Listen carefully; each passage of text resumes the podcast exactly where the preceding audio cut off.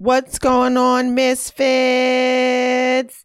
Oh, how I've missed saying this to you guys. I am ready for a great 2019. I already dropped you a little love note. Hey, big head. To let you know that I was thinking about you and still toiling away with my book, Fuck Your Diet, which comes out September 2019 of this year. I just say 2019 because I still haven't realized that it's 2019, even though we're in the middle of Black History Month and what an incredible Black History Month it's been. And, you know, there's so much going on in the news that I decided to start a new weekly video series called The World is Terrible. I know, I know, yes. And I promise I'm going to stick with it this time. You guys know me. You know how I try my hardest to be on top of things, but I'm really excited about this little video series.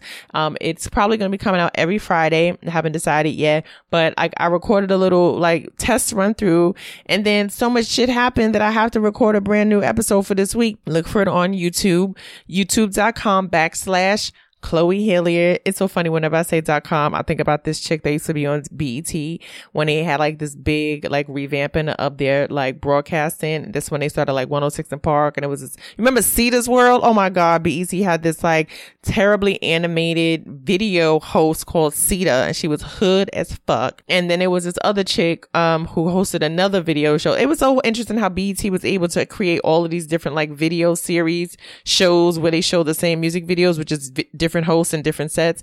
But there was this one chick and she would always say, uh, check us out on BET.com. And I was like, well, they just let anybody host TV shows, but they got, that show got canceled. Anyway, throwback. Um, so yeah, I am rambling because I'm so excited that I have a brand new episode for you guys. We are joined this week by my dear friend, former roommate and fellow comedian Monroe Martin. He is incredible and so funny and this conversation flowed by so fastly. So I'm going to bring him back for like a part two because you'll see why it just went by so effortlessly.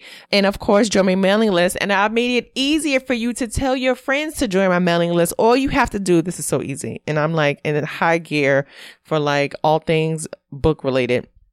All you have to do, so easy, is text F your diet, the letter F and then your diet all spelled out to 66866. And that is how easy it is to join my mailing list. Or you can go to chloehilliard.com and, you know, look at my pretty pictures if you want to beat off to that. Whatever helps you through the day, baby. I'm here to support you in any which way, whether it's emotionally, spiritually, intellectually, not physically, because I can't be where you are, but hopefully one day we'll meet in person and, you know, we can kiki and talk about our glow up for the masses. I'm rambling now because I'm just so excited for a new episode. I hope you guys enjoy it. You know what to do. Press that like, share it with your friends, leave a comment. Let's talk. Hit me up in my Instagram, even though I don't have Instagram on my main phone. I have it on my old burner phone, which I have to charge. And once I take it off the phone, it dies in an hour, which is like my only way to make sure that I don't stay on Instagram or social media all day long. So when I check it once a day, you and I could kiki in my DM. So let me know how you feeling, boo. I'm here for you. You're listening to Social Misfit. Ladies and gentlemen, welcome to a new episode of I'm about to say rinse and rerun. yeah, let's start again. Ooh. That's how long it's been. I know. Ladies and gentlemen, welcome to a new episode of Social Misfit with me, your host, Chloe Hilliard. And I'm so excited because today we are here with my comedy brother. That got to be a comedy brother. I know your family. I know uh, you're, I'm saying you're my brother, Yeah. but like in comedy. comedy. And then also my former roommate, Yeah. uh, Monroe Martin. Yes up, everybody. It's so crazy how I've been doing this podcast this long and it's taken us this long to record an episode together. Well, wait, no, no, no, no. No, I did your podcast with Derek Gaines. And called, I did social misfit. No, you've never done Social Misfit. I promise you, I've done social media. You've misfit. never recorded my podcast because you barely tweet or put you I deleted don't. Facebook. Do, I, yeah, well, I got. we don't even have a post to talk about right now, so it's funny. I do. I well, I do. I don't. I don't know, man. You know me, Chloe. I live in my head, and then uh, I save my opinions for the group chat or the stage. you barely in a group chat. You're lying right now. Well, then not the group chat. I say my opinions more for the stage. I just be in my head, man. Like you ever like you ever hear like everybody's opinion in your head? Never. Never. No. I do that. I can hear with one idea. I can think of eighty different opinions on it, and that usually shuts me down. I can usually go, "Well, this person would say this, oh, and you, that you person would say that." identify and you identify it to the person. It's not just like Yeah. anonymous opinions. It's yeah, like yeah, yeah, this yeah. person. I can Really? go. Yeah, I think everybody. I think y'all watching me all the time, like as with friends. Definitely not. So I you. feel like if I like say something or tweet something that y'all be like, yo, that was dumb, why would you do that? And I can hear all that shit. I can hear your voice, I can hear Deck's voice, I can hear Reggie's voice. I can only say I only voice. tell any of my friends something isn't a good idea if it's like detrimental to their career. But what do you mean detrimental? You can't be like saying if like you if you tweeted something like you know if you said anything that's like racist or like homophobic then i would c- call you up and be like take that down or anything that makes it like you're like emotionally or mentally spiraling out of control But I don't say I don't even save that. I don't even know if I do that outwardly. I think I'm I, I hide that well when I'm like spiraling out, and then I'm like, yeah, I don't take that to social media. i know but some bring it people to do y'all. A lot of people do take it to social media you'd be Mm. surprised i mean we know people who've done it and we've looked at it and be like yo they bugging out and then Yeah. i would say we should tell them and you go "Ah, i'm not saying nothing I saying nothing because that, but that's me projecting because I'm like, well, I don't want that. Per- I'm thinking if that, if the roles were reversed, I would like that person to be like, um, well, I don't know, let them deal with whatever they're dealing with. Well, normally for this, we identify social media posts and we break it down, and then I use my uh, journalistic uh, expertise. Well, to, my last post was a fart joke because I was just on the train and it made me laugh because I sat down in the seat.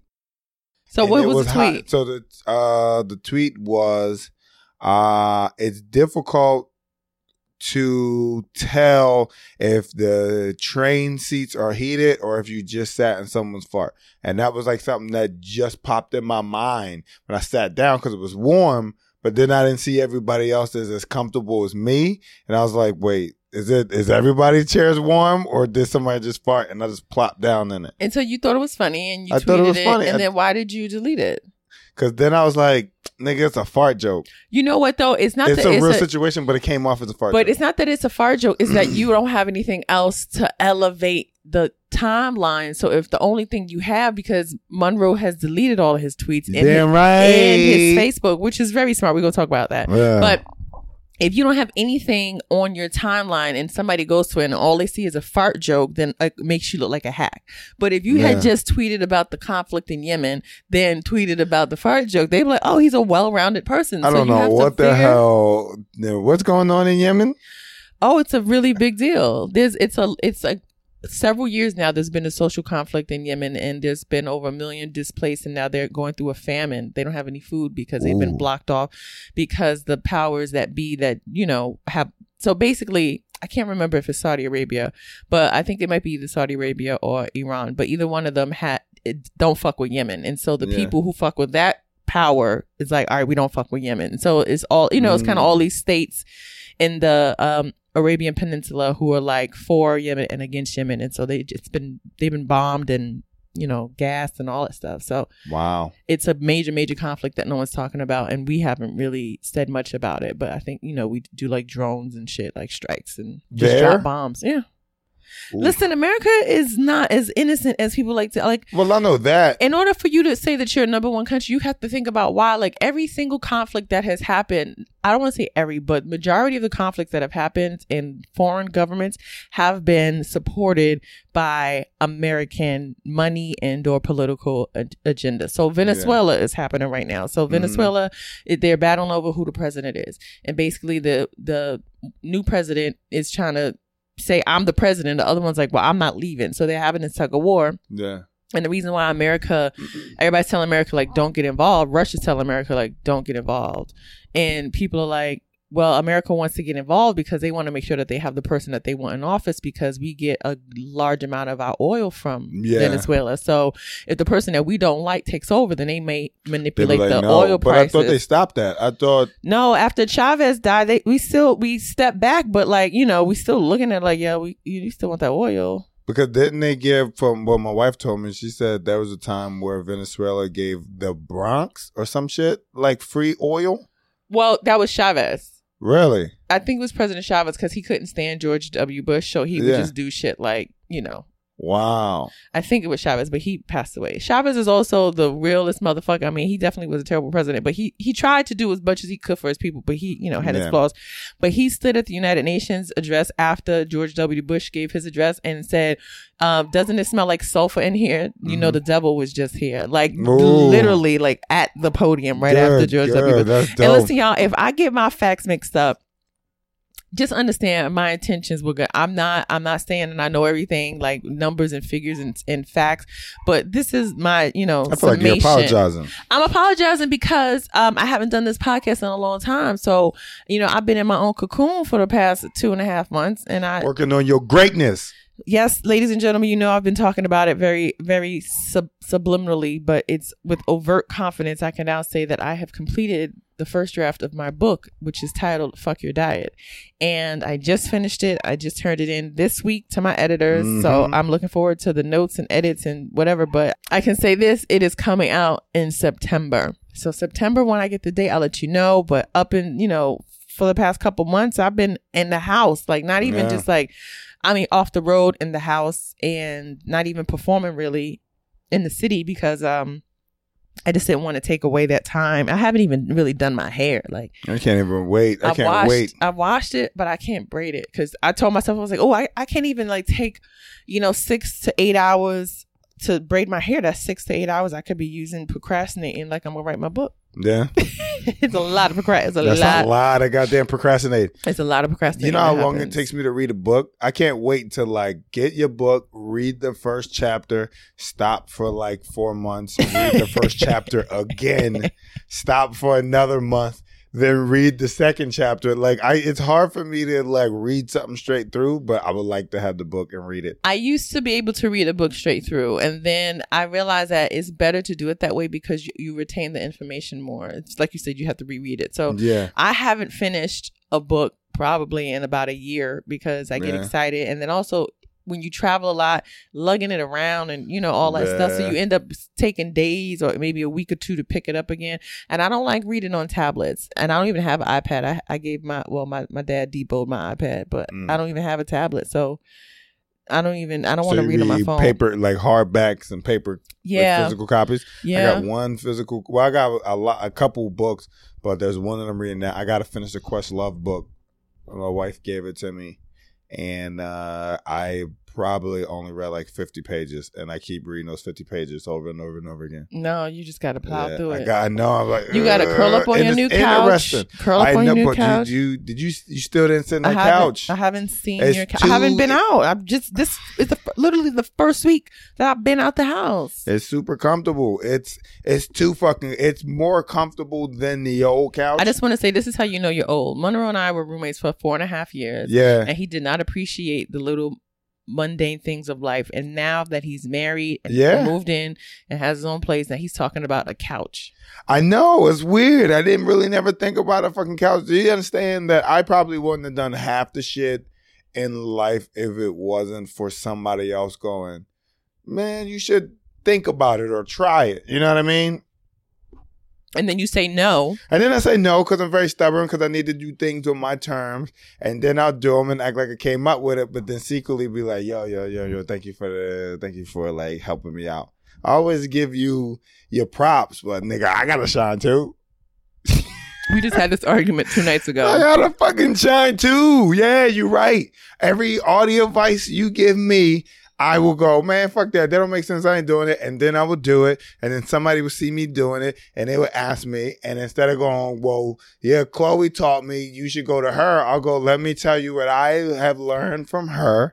And then You boom. don't throw my name in there though. You don't say Chloe. I I- do, but, yo, Depends on what it is. I said it like when uh I did it when Amina asked me all these questions. I said, "Well, really, I learned most of the stuff from Chloe. I learned the rest of the stuff from YouTube because you would make us YouTube that shit after a while." Um, uh, he just referenced our friend Amina Amani, who has done the podcast Before Uh, me? Before you, yeah, I know, right? Crazy, Amina Amani, um, great comedian. She has a podcast, and she's also now one third of the hosting team of the Knitting Factory, Brooklyn. there, Brooklyn yep, comedy Monday. at the knit.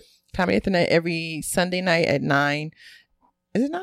Yeah, she, Nine. she making her way. She In Williamsburg. she climbing up. I'm proud of all of y'all, yo. Actually, all of the women have who host that show. I know this, this turned into a super comedy podcast right now, but really quickly, all of the women, um, Mina Amani, Sydnee Washington, and Marie Faustin, all have been on this podcast. So if you want to see the great women who are like holding down the like the dopest show, literally in New York City, that's like not in a comedy club. Um, listen to the episodes, and then when you're in Brooklyn, come check them out every Sunday at nine at the Knitting Factory in Williamsburg. Um, commercial done. Well, it's so interesting because you deleted all your timelines, and then now because of my book, I've deleted all my timelines.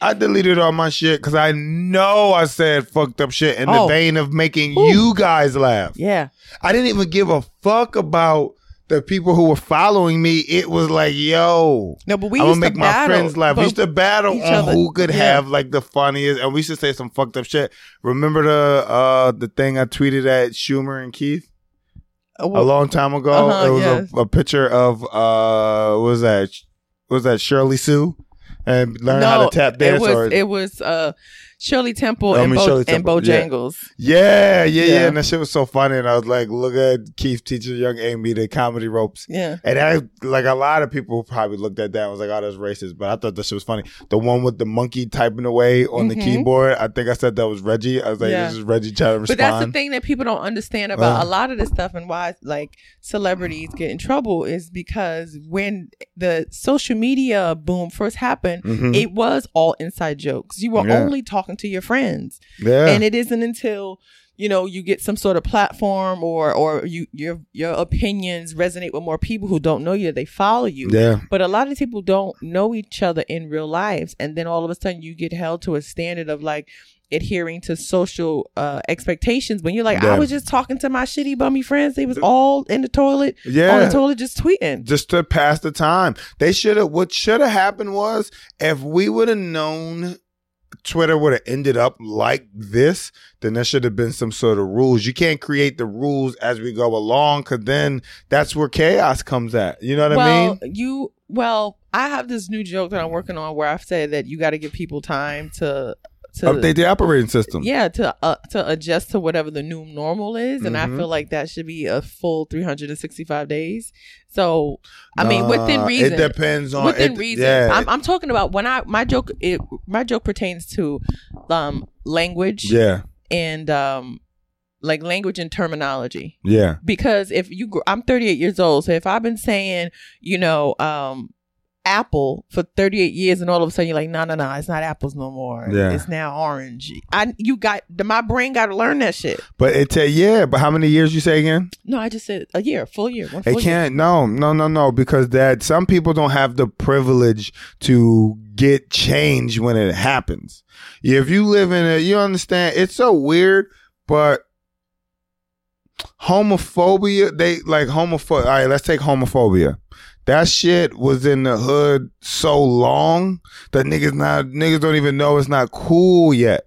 well you mean when people say no homo Yeah, they know they know it's not cool but they but no, no, no. They don't know the levels. They don't really know the levels. oh they Like, don't know what all the letters mean in lgbtq Uh, yeah, they don't know everything. They're still stuck on gay and uh, is that a man or not? Like that's all they're really focused on. So you got to give them a chance to Yeah. like check, but that takes more than a year. No, a year. It a, takes, I, you it, know, what's so funny. The whole time you were saying a year, I'm thinking you're gonna be like, nah, I give him three months. No, I think you need is, at least three years no, for hood change. No, no, no, no, no, no, no, no. It gotta go. It gotta ripple. You know who? You know who hates the change more than anybody? The niggas in the middle. The per, the people who deal with both sides the that middle, not the middle America, but that just middle Intel- uh, class. middle intellectual. the middle intellectual because we're aware of what's going on and we know that people like rich people refuse to change because it's like what what what the fuck are you talking about i don't i'm not calling i'm calling people what i want because they're so used to being treated like royalty and then you got poor people who are like nigga i'm starving i got a chance to treat you to address people by their proper pronouns but the motherfuckers in the middle are the ones that they they suffer the most because you're aware once you're aware you know it's wrong and they're the ones that will do a search for Monroe Martin and faggot Yes. and screenshot I it and ruin your motherfucking Seven Up commercial. Yeah, deal. but that's why I pray for a gay kid. I be like, nigga, you obviously know it's the joke. Look at my gay kid. yeah. Just like they do with Black Friend. Yeah, if you the only way to escape those things is to have a gay kid. so you want you're praying for a gay child, Yep. Gay boy. But Nobody really time- gives a fuck about a gay girl. but. First of all, first of all, let me just show you the, what's so funny, and this is a joke that my brother is 23. So I've done this podcast since my brother's lived with me. My brother Mhm. moved in once he graduated college in May, and he's a true millennial. He's 23 years old, Yeah. and we have the same parents, 15 years apart. And so we get into these conversations, and he always kind of lets me know that I am out of touch. So he don't. They don't. The millennials don't call people gay no more. It's queer. Yeah, but queer, you can't convince me queer because for the longest, whenever we said queer, they went, no, queer but they means reclaimed the word like how we, weird. so it's like, why would I want to address you as weird? It's reclaimed the word. They reclaimed it like how black people reclaim nigga. and I don't, and you know why I, I'm And not going to fall for it. You no, you why? have to. No, you have to give. You got to I'm give not it to gonna. the. You know why I'm not gonna say queer because it's a part of this uh retro trend. It's a part of this everything No. coming back. No, queer is queer is genderless. That's really why they use queer. Nah, nigga. Queer is genderless because gay has meant men who are homosexual and lesbian means women. But if you do genderless, the reason why they chose queer is because So then that means you got to get rid of the L and the G.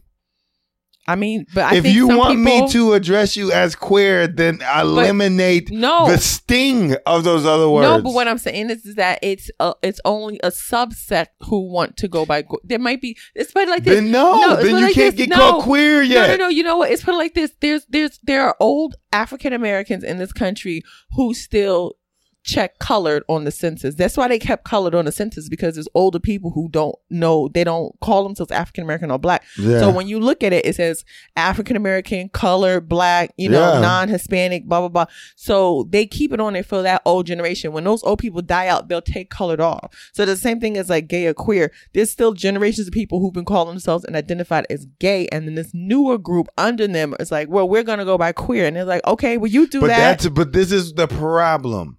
And I just want to say, neither one of us really have the uh the ownership to have this conversation. we don't have the ownership to have but- nothing, but this is what we do as people. We live in a world that we must function in, and in order to function, you got to have an opinion. You have, yeah, you have Right? to have a di It's not even a Now, fun. It's to have I a, a think- dialogue. The dialogue. It's not the opinion. It's the dialogue. Is what you need. the problem is there's no balance because the balance is in order to and respectfully millennials have to respect the culture before them and the older generation has to respect what's going on now and find a mutual ground but But nobody say- does that. They want to just say that your shit is obsolete and this is the new way. and that's unfair it is. It is Yeah. unfair. It's, a, it's the reason why we have so many problems now. Is because people mm. Right. want to just say no. That old way is. Th- that's why tweets come back to haunt people. Hmm Because if you can call something gay, you know, there was a time where everybody was like, oh, that's gay, that's gay, no homo, that's gay. And so if you can do that and that's all your tweets, then all of a sudden there's a there's an intellectual shift or and more of a social responsibility to be um to give equality to all people.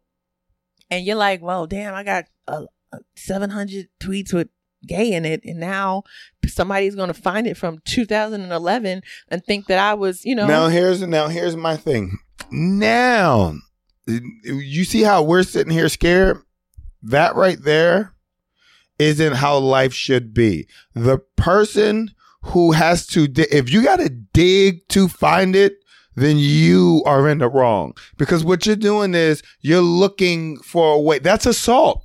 You're t- I did nothing to you. I did I, I did nothing. I don't preach those things that I used to say. Like if you find a tweet 10 years ago with the word faggot, but you can't find anything from now till 10 years ago, obviously that means change. Obviously means I don't live my life like that. I don't make those kind of jokes. I realize that. And if you got to go back just to just to go, well, look what he used to do and it causes harm, you just assaulted me.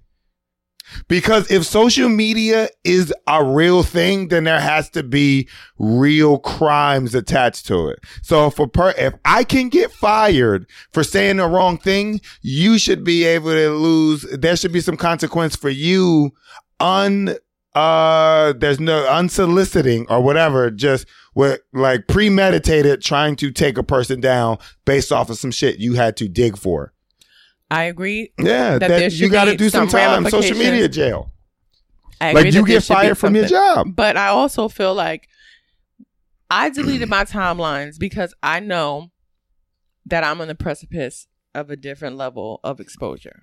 what the fuck does that mean I'm leveling up. oh okay because i got that but i'm like wait what the hell is at the fort, like on the cusp. I of- know. okay. So, so I know that I'm about to level up, and I hate to talk about it like that, but you know when you put your don't hate to talk about it just put that energy out there just No, don't be is a- cocky be That's confident what I'm saying. Yes, there's a difference because Yeah. we all know cocky people. I don't like cocky people. Well, cocky is the cocky is something. It's you, you know the real emotion isn't behind it, so you're going off of gas. Well, no, I feel like cockiness is when you're trying to inflate to cover up. Yeah, because you don't have cover it in the tank. Yeah, yeah, yeah. Yeah. A person who's confident, we know they're confident because they don't. Set, they, it's the way they carry themselves. A cocky person has to m- make it aware that they're doing Yeah, this which thing. means they're trying to compensate for an uh, inadequacy. yeah, it's like, hey, don't look at this thing that I think you're going to Yeah. look at anyway. But I definitely deleted all of my stuff because I didn't want to get caught up. I couldn't. Also, I had this the sheer volume. I had a lot. Mm. Like I used to tweet a lot. I used Yeah. to post a lot of photos. So me going through and, and skimming and picking and choosing and whatnot, that I just said just start clean. I want to just Yeah. start clean. You know, I know people personally who had you know tweets pulled up on them and you know just be just. I don't want anything to get in my own, my own way. And I'm saying this as a person who has less than 10,000 followers across any single platform. Yeah. So if I'm thinking that way now, you mean to tell me once you started making your millions of dollars, like once you started making your first million dollars, you didn't think, oh shit, let me go back and look at all the dumb shit I tweeted. I think it's the, I think within the net this uh side of, type of online attack will only happen for a little bit maybe like the the next 5 years the max is the next 5 years because what's going to happen is it's going to scare everybody away and because it's going to scare everybody away and it's going to scare people back into not being as in touch. Like right now we're using social media wrong. We can fucking gain all the knowledge we can. We can learn any language, we can learn about any country, but what we choose to do is learn how to be negative. We're just like, ah, well, you did this, well, you did that. Well, what about this person? We're using it to bring people down. It's bringing people down and, fill, and, and just filling the noise up. People don't like silence, and it's like when you're on stage and you're telling a joke, and you know, a lot of there's a lot of comics who don't like the silence. yeah. And so they feel like they got to say a noise, they got to Yeah. say the last word again, they got to make a joke, they got to do a face instead Yeah. of just being like, this is where I'm at. This is the natural pace of things. Yep. But I think that right now, and it happens, it's cyclical. I think every couple years we go through a, a moment where people are very anti-intellectual Yeah. and nobody and people right now we're being the narrative is, is being controlled by the ignorant yeah. and instead of them saying, "Hey, I'm ignorant and I need to learn," they're like, "No, I don't. I shouldn't have to learn that, and let's dumb everything down and undermine everything and second guess everything Mhm.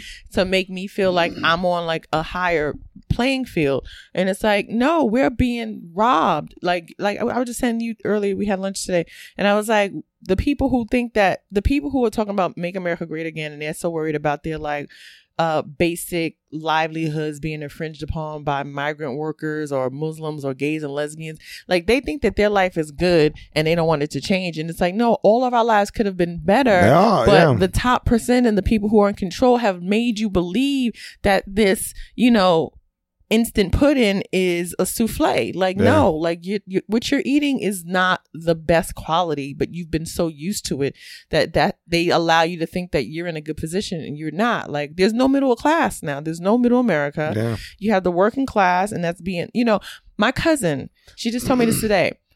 We're in day whatever of the shutdown, and she works for her local county Yeah. in uh, Maryland.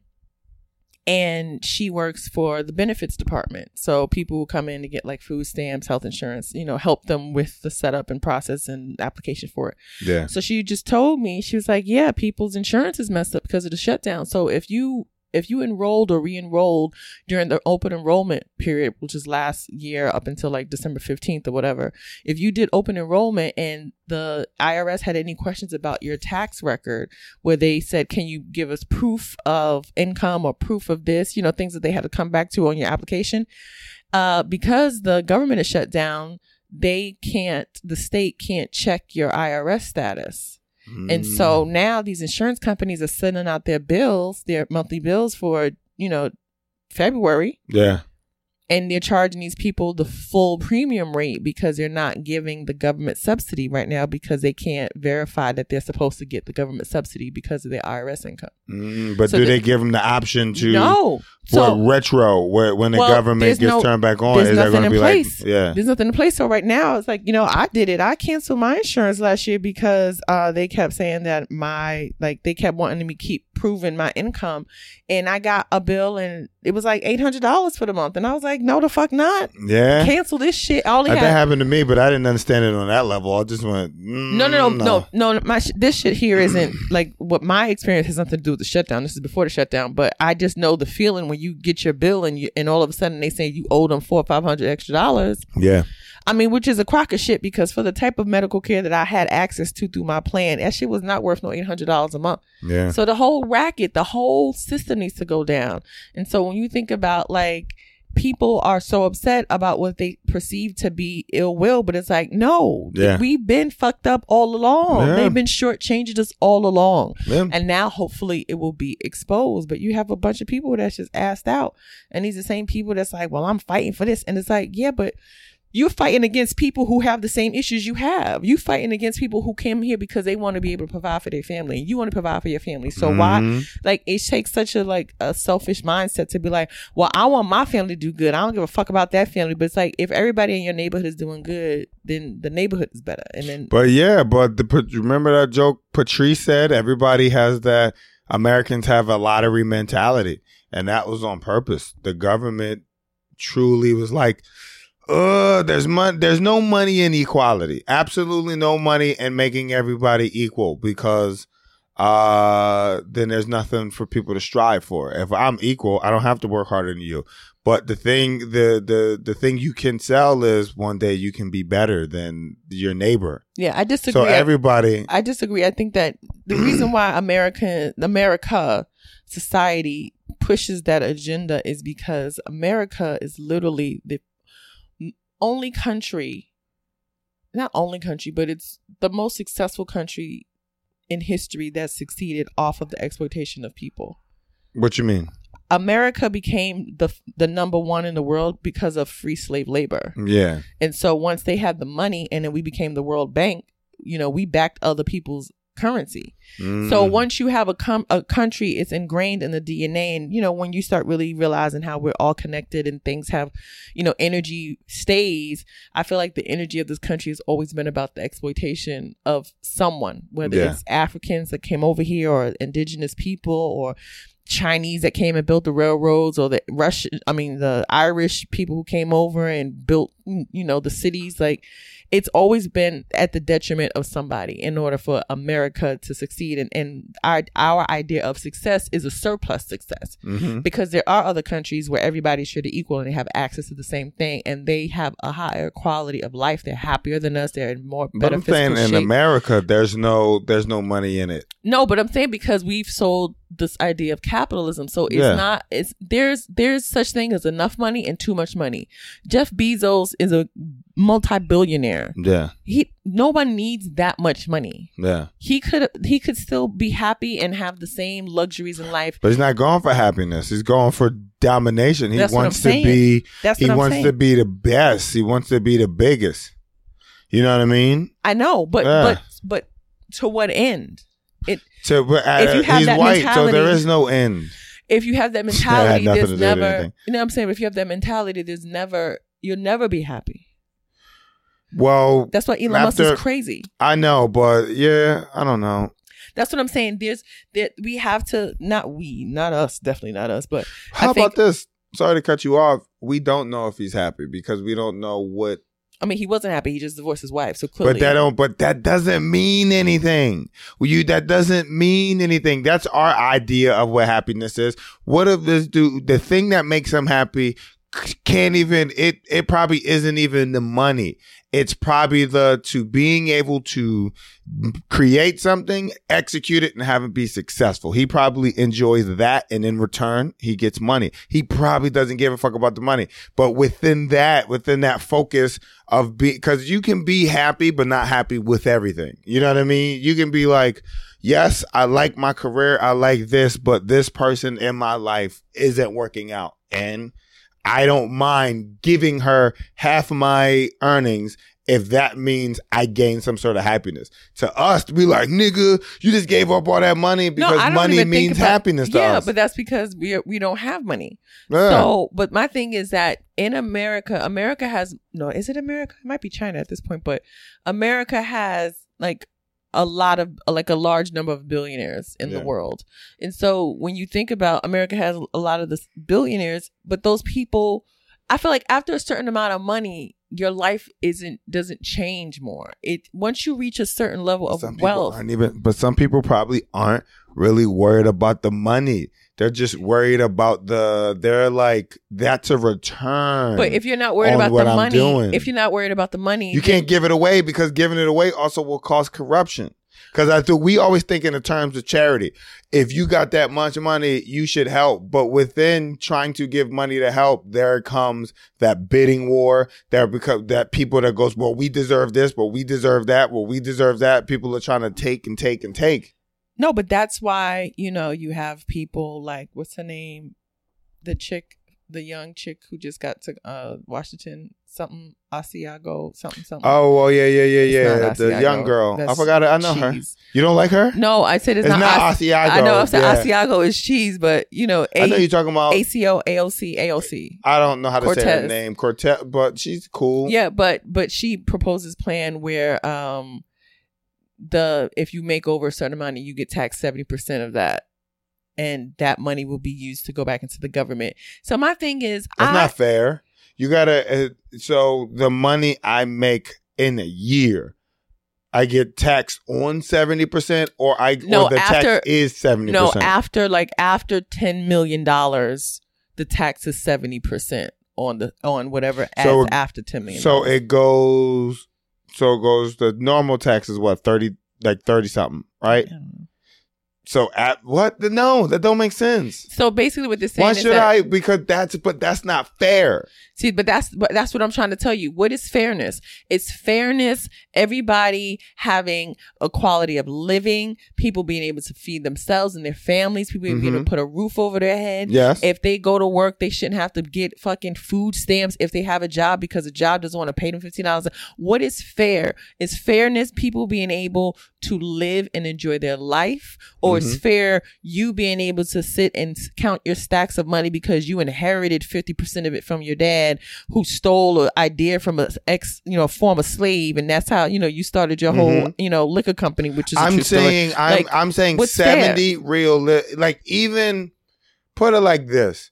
The moment you make your first 10 mil, you will have 70 taken out, right? Because you will have you you will have uh representation. no, no, no, you no, will no. have no, but I'm trying Yeah, to get you to I'm, you're I'm trying talking to about get you it, but we're ta- you're talking about it from like me as a person, but what she's she's targeting people who have But I'm telling you why it's not fair. I'm saying get- seven seventy is unrealistic and it seems like a punishment and it doesn't make it it seems more like a punishment.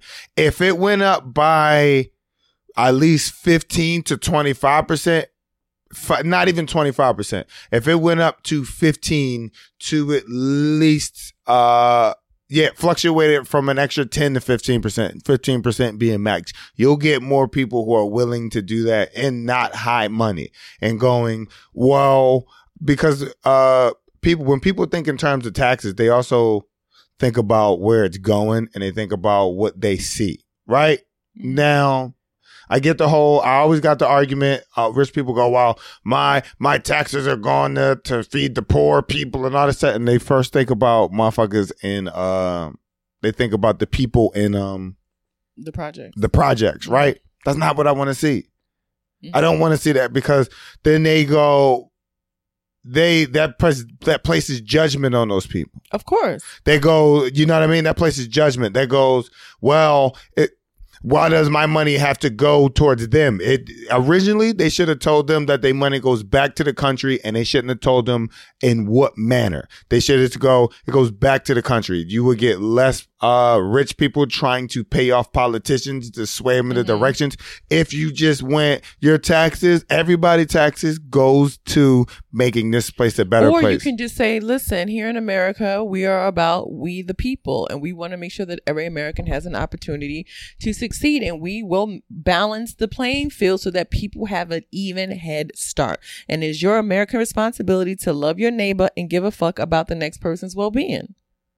But then, in order for that to happen, you have to erase currency. You have to erase uh, physical currency altogether and start over again.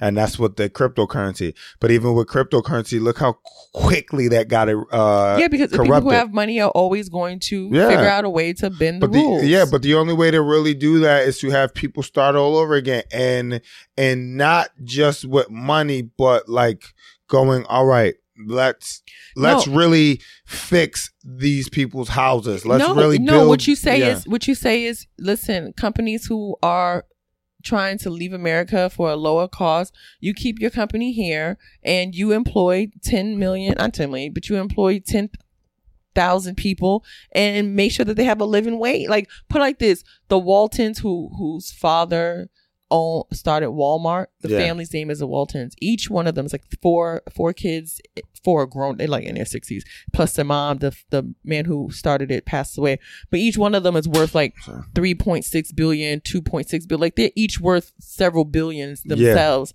and they don't want walmart to have a union they don't want the people that work for them Mm. to make a living wage there's more people who live and, and- i mean there's more people that work for walmart who are on public assistance But then, but then, So- whose fault is that? That's the government's fault. but that's what, but, but you- how is so if the Yeah. government comes and says to the Waltons, listen, you need to pay your people X amount and we're taxing your business. We're not giving you no more tax breaks. You need to pay the full tax.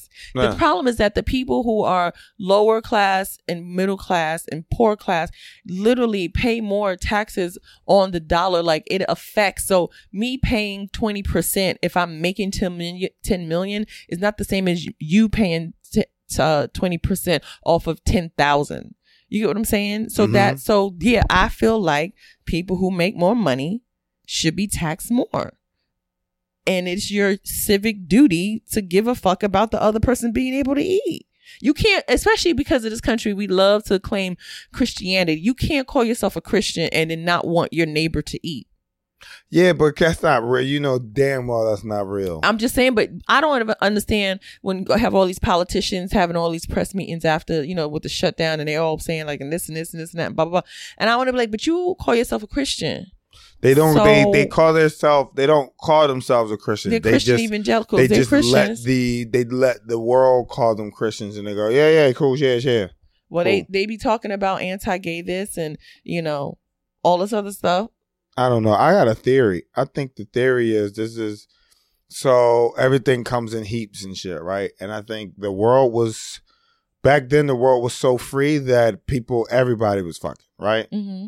But then the people who were like they felt shunned Mm-hmm. and they felt like they they weren't a part of that world To started regulate it. started to regulate and mobilize and come up and then they they became the oppressors now it's coming back around and i think that's how the world turns Yeah, that's how it is. So you Yeah. have so all the people who are in power who are shaping policy, they're going they're they're being pushed out. Just like in the '60s when you went from li- like look at the '60s, look at the '50s, look at the '40s, '50s, and '60s. yeah 40s and 50s was post-war all about the nuclear family. Everybody want you know everybody dad works at the business and mom is a stay-at-home. She literally wears an apron all day long. She's baking cakes and shit like that.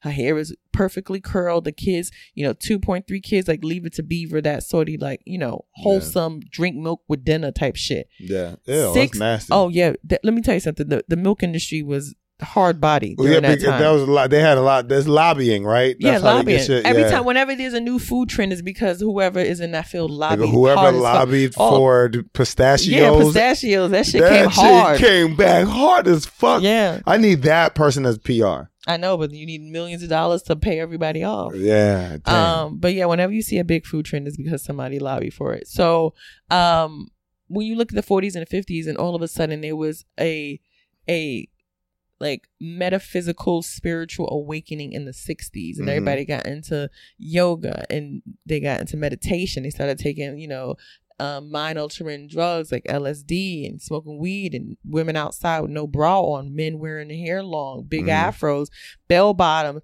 gender bending, you know, attire. Like, you know, David Bowie was in a lot of androgyny happening. And so you're like, yeah, we're about due for that. We're Mhm. about due for that. We're Mhm. about due for this free love movement. and everybody happen. It's gonna open, and, and then everybody is going to get shut down in about 30, 40, Yup, 50 years. Yep. So it's like, but that's a good way to go out though. Like for our lifetime, that's a good way to go out. Everybody experiences the same thing. There's always. I feel like every.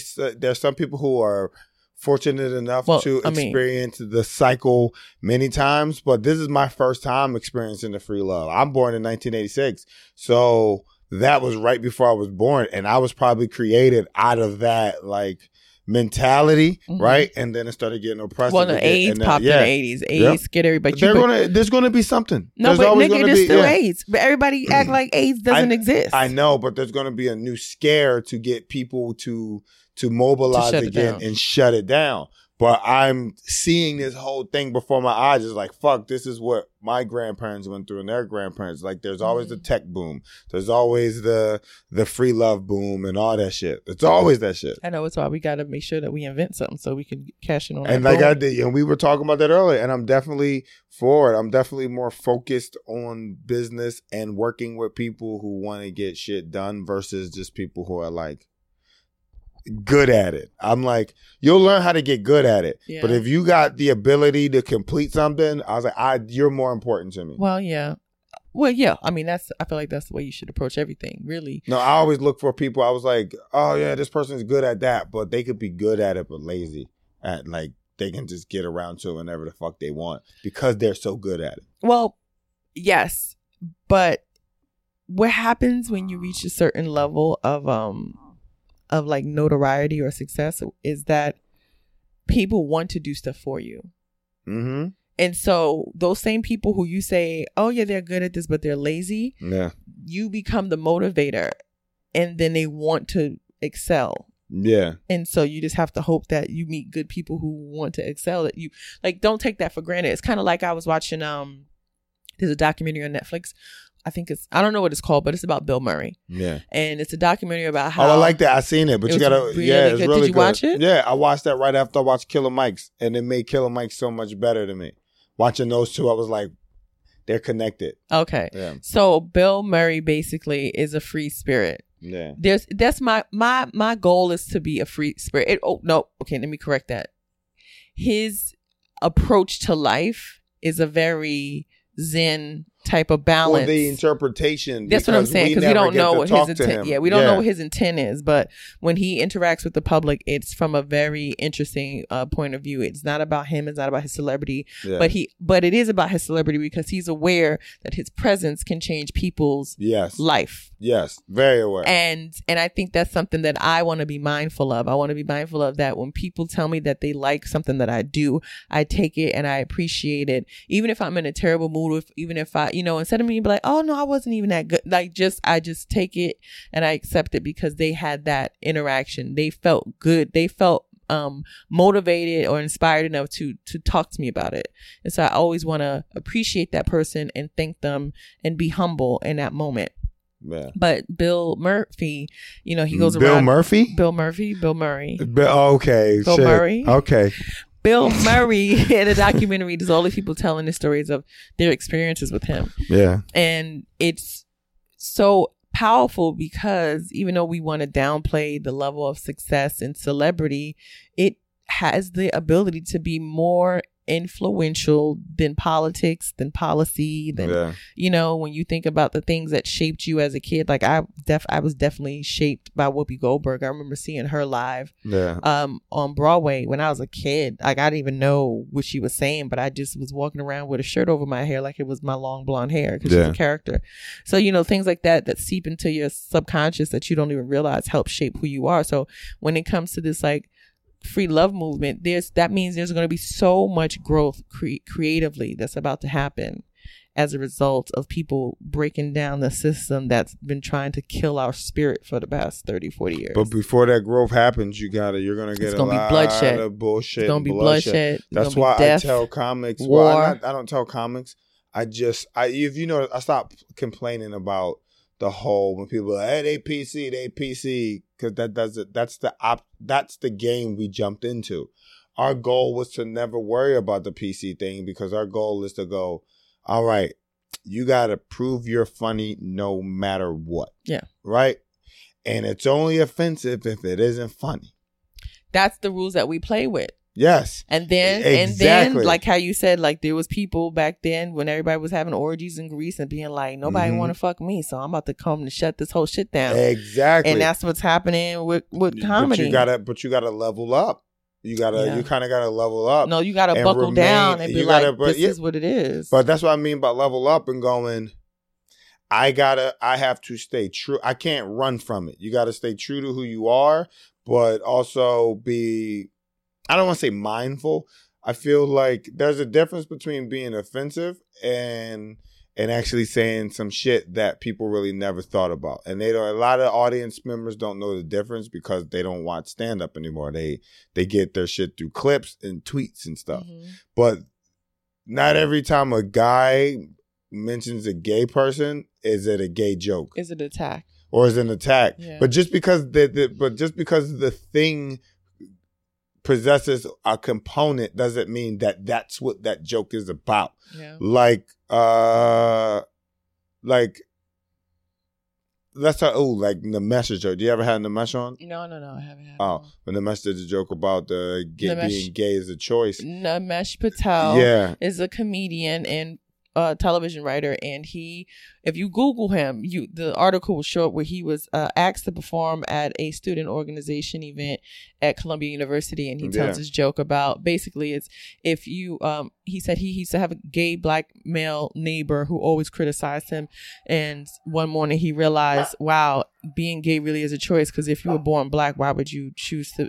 Why would you choose to be? yeah No, I'm saying being born gay isn't a choice.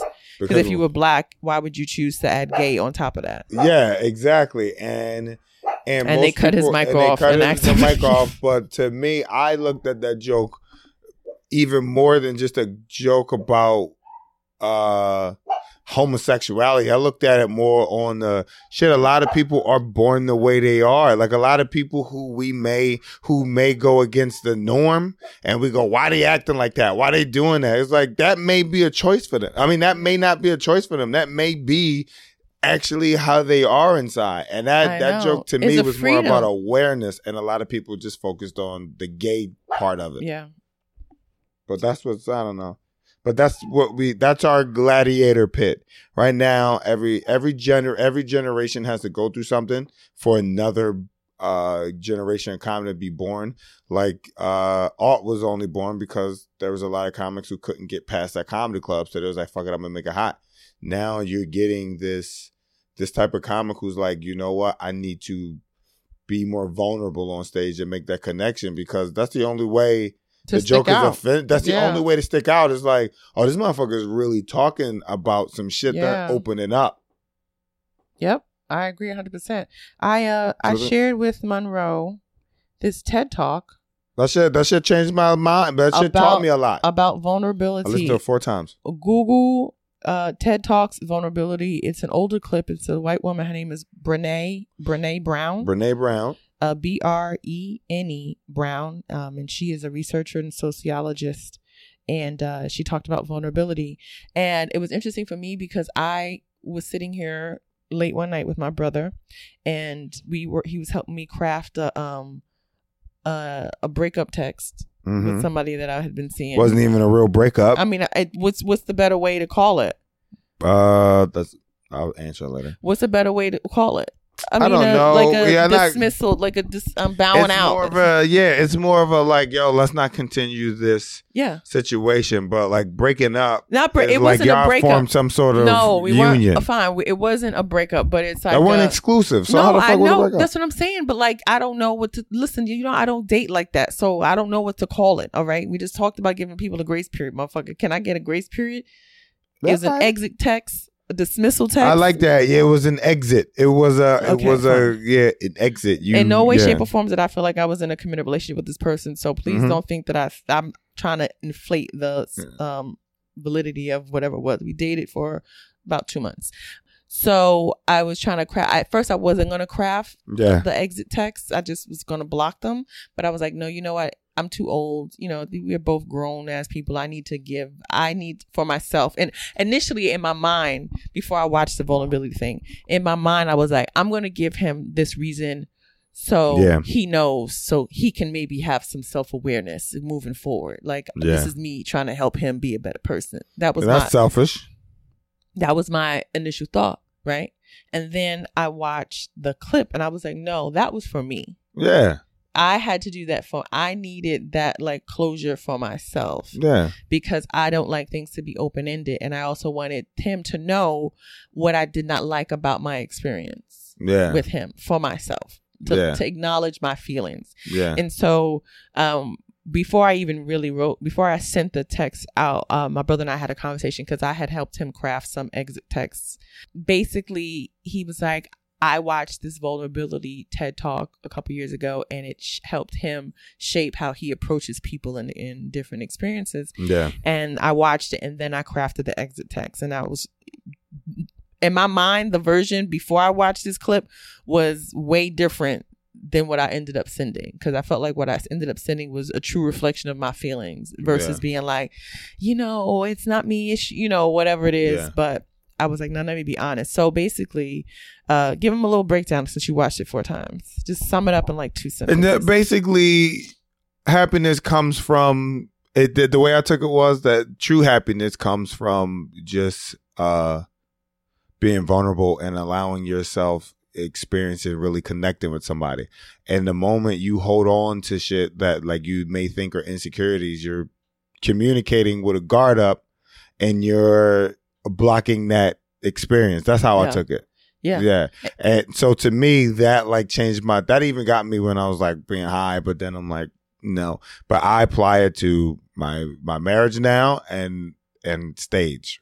I'll Mhm. try that life, but on stage, I'm like, all right, let me, if I tell you how I feel in the tone and I really feel it, I'll get a genuine response and we can really rock out and move forward hmm instead of me trying to put on this persona in which I think you're gonna like, but even if you do like it, I won't like it because Yes. it ain't me. And that is why I feel like a lot of times now I'm aware, having watched this uh, TED talk, Yeah, that what I perceived, I would be envious of people who I felt were fearless. yeah, And it's not fearless, they're just vulnerable.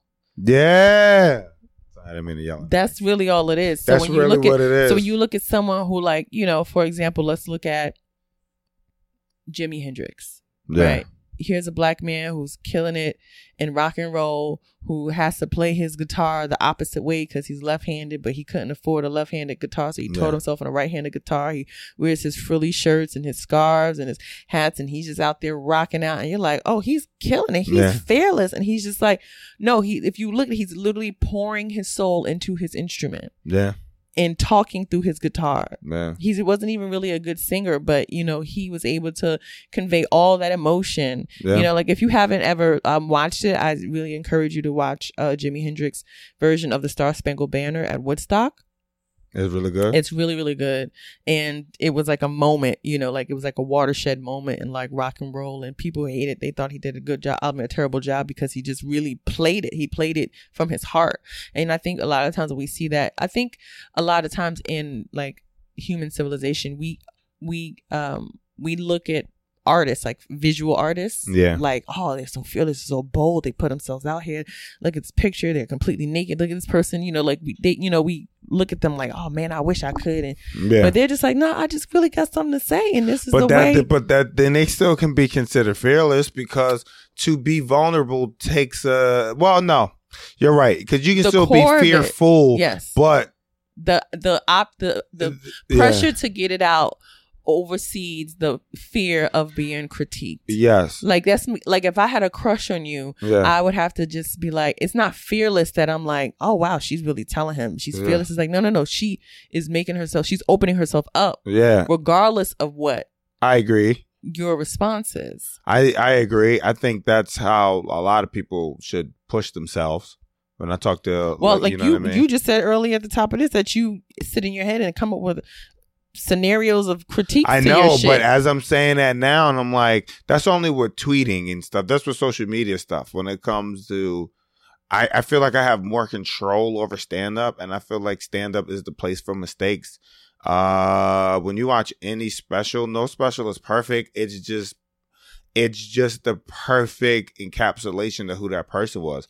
When we see Patrice, yeah, Patrice special wasn't perfect. Mm. It was, it was just the perfect way to see him yeah. because if you hold it next to something, you can't judge those two things. But also, that's interesting because, like, when you look at Richard Pryor specials, they were low budget, but they, they, were low fucking, budget, but they weren't. But they weren't necessarily a laugh every, you know, statistical every what fifteen that's seconds. a rule we created I know. for measurement. Yeah, but but the reason why you're so connected to his specials is because whenever he gets on the stage, you have a very clear understanding of every facet of his mind, Yeah, of the asshole in him, the Yeah. vulnerable person in him, the Yeah. abuser, the addict. He poured it all out because he was vulnerable. Because he didn't give a fuck about how you perceived it. It Yeah. was more important for him to say what what he had to say for himself. yeah, And I think because I've always kind of operated from a very selfless pa- selfless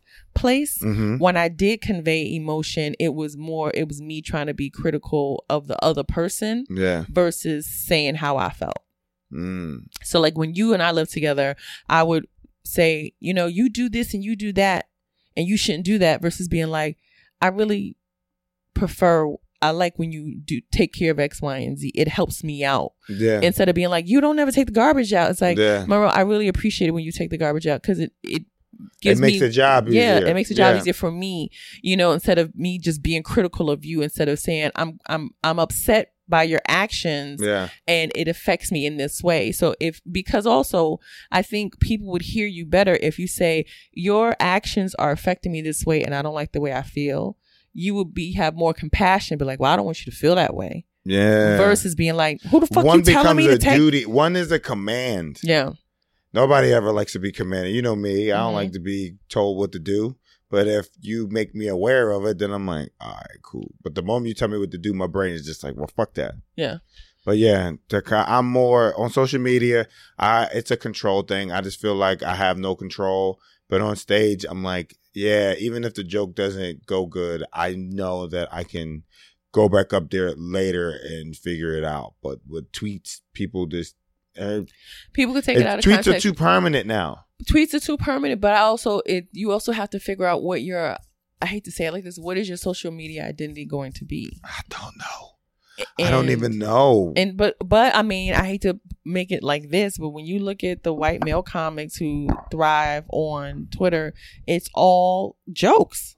yeah, but I don't. That's not who I am. I understand that. I'm, I'm, just like, I'm know. trying to, I'm trying to like shed those wings, not those wings, shed that cocoon, and just not do what everybody does So because then- those people are out there already. I know. So then that means you should talk about the things that you care about. Mm. Just like how you approach to stand up. Talk about the things that you care about. And if you can make it funny, make it funny. If not, Yeah. don't. You know? I mean, I haven't tweeted anything since I uh, cleaned my timeline up, but I'm also trying not to get in my head and make sure that this first tweet is, you know, so prophetic because people don't care. Yeah, it'll be easier for me to tweet if I'm watching something or if, if I'm a part of something. Just to be tweeting in general is like, man, I can probably just write that and think about that and then try to say it on stage or not. Yeah, I'm also really not a funny person out of context. I'm not. Yeah, but, I, I, I mean, I'm like talking about, like, a gift. for me. Yeah, no, same. Yeah. I if I like, there's some people who can just Reggie is a perfect out of context guy. Reggie if you Conquest. see, yeah, Reggie Conquest. If you can hear, if you just heard Reggie say something, you'll be like, what? Yeah. and then you're tuned in. But like, if I heard you say a lot of things that may come off mean, but that's only because it's if heard, they're heard out of context. You didn't Yeah. hear what was said before that. yeah, yeah, yeah. You know, and the same thing, I may come off like, yo, you that was fucking dark. And I was like, no, but you didn't hear what the initial Yeah. thing was. Yeah, that's true. Yo, I gotta pee real quick. Uh, well, we might as well just wrap it up because we Okay. had an hour. Um, All right. Oh shit. Yeah, we gotta start getting out. So, um, I have to end the. I mean, I know we haven't talked about a social media post, but I have to at least end the podcast with the same format. Uh, Monroe Martin, what makes you a social misfit? The thing that makes me a social misfit is that I take it to, I probably take it serious, more serious than it is, and I don't do it at all. I'm more comfortable with talking into the like camera than writing something. Yeah. Well, I mean, also when I say social misfit, I mean like in life, not just literally like social media, but like what makes you a social misfit? I think what makes me a social misfit is what I said earlier. I think I, what I said at the dinner with Neil, I was like, you know, what's fucked up. I'm blessed with the, the understand. I can, I think I can understand pretty much anybody. I can understand like any group or what they're going through. I have a huge amount of empathy, but I am terrible at conveying it to people who may not understand. I am terrible at going. I am good at going. I get exactly what you're saying. And if somebody was like, "Yo, so explain that to me," I am terrible at doing it. So you know what I mean? hmm I understand. Like I understand everybody's struggle, but if you ask me to explain another person's struggle, I couldn't. Mm. So I'm terrible at communicating. Oh, okay. Yeah. So that's a social misfit I mean, thing. that's yeah. We can come back for a part two of why you're terrible at communicating because we didn't di- dive into any of your like background at all. oh yeah, yeah, yeah. Well, now part two. Part two coming soon. Yeah. Uh, and where can people find you and follow you on social media? Yo, I know that's the social. I don't fucking do shit. Um, you can follow me on Twitter, or you'll see something every two months. Uh, I'm more active on uh, I'm more active on my Instagram because I'll like post posting pictures of like my wife, my cat, my friends. If I have a stupid thought, I'll say it into the the what you call it into the story. Mhm. Um, yeah. So if you really want to see me and at least get some sort of peek into who I am, I would say follow me on Instagram Okay. at Monroe Martin I I I. For the third.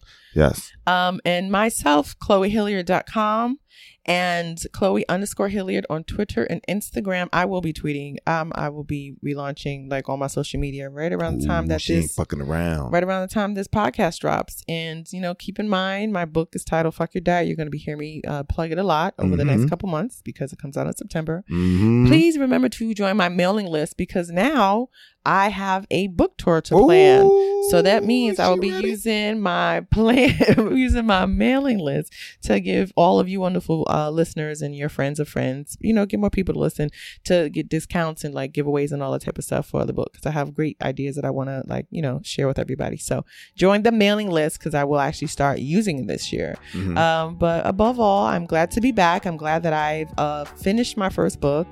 Um, maybe I'll do like a little episode just about like a mini mini podcast about that, about my experience with writing and discipline and all that stuff. And um, if not, if you don't want to hear about that, but you want to see me perform, go to chloehilliard.com, look at my calendar. I'm going to be around the city and I'm going to be in Vegas Mm. February 11th through the 17th at the Mhm. Rio Comedy Cellar Comedy Club, Comedy Cellar at the Rio Hotel. And then I'll be in Aruba in March Mm. performing at the Marriott Resort. So Getting that money. getting that free vacation. Thanks, guys, for listening. Thank you, Monroe, for being here.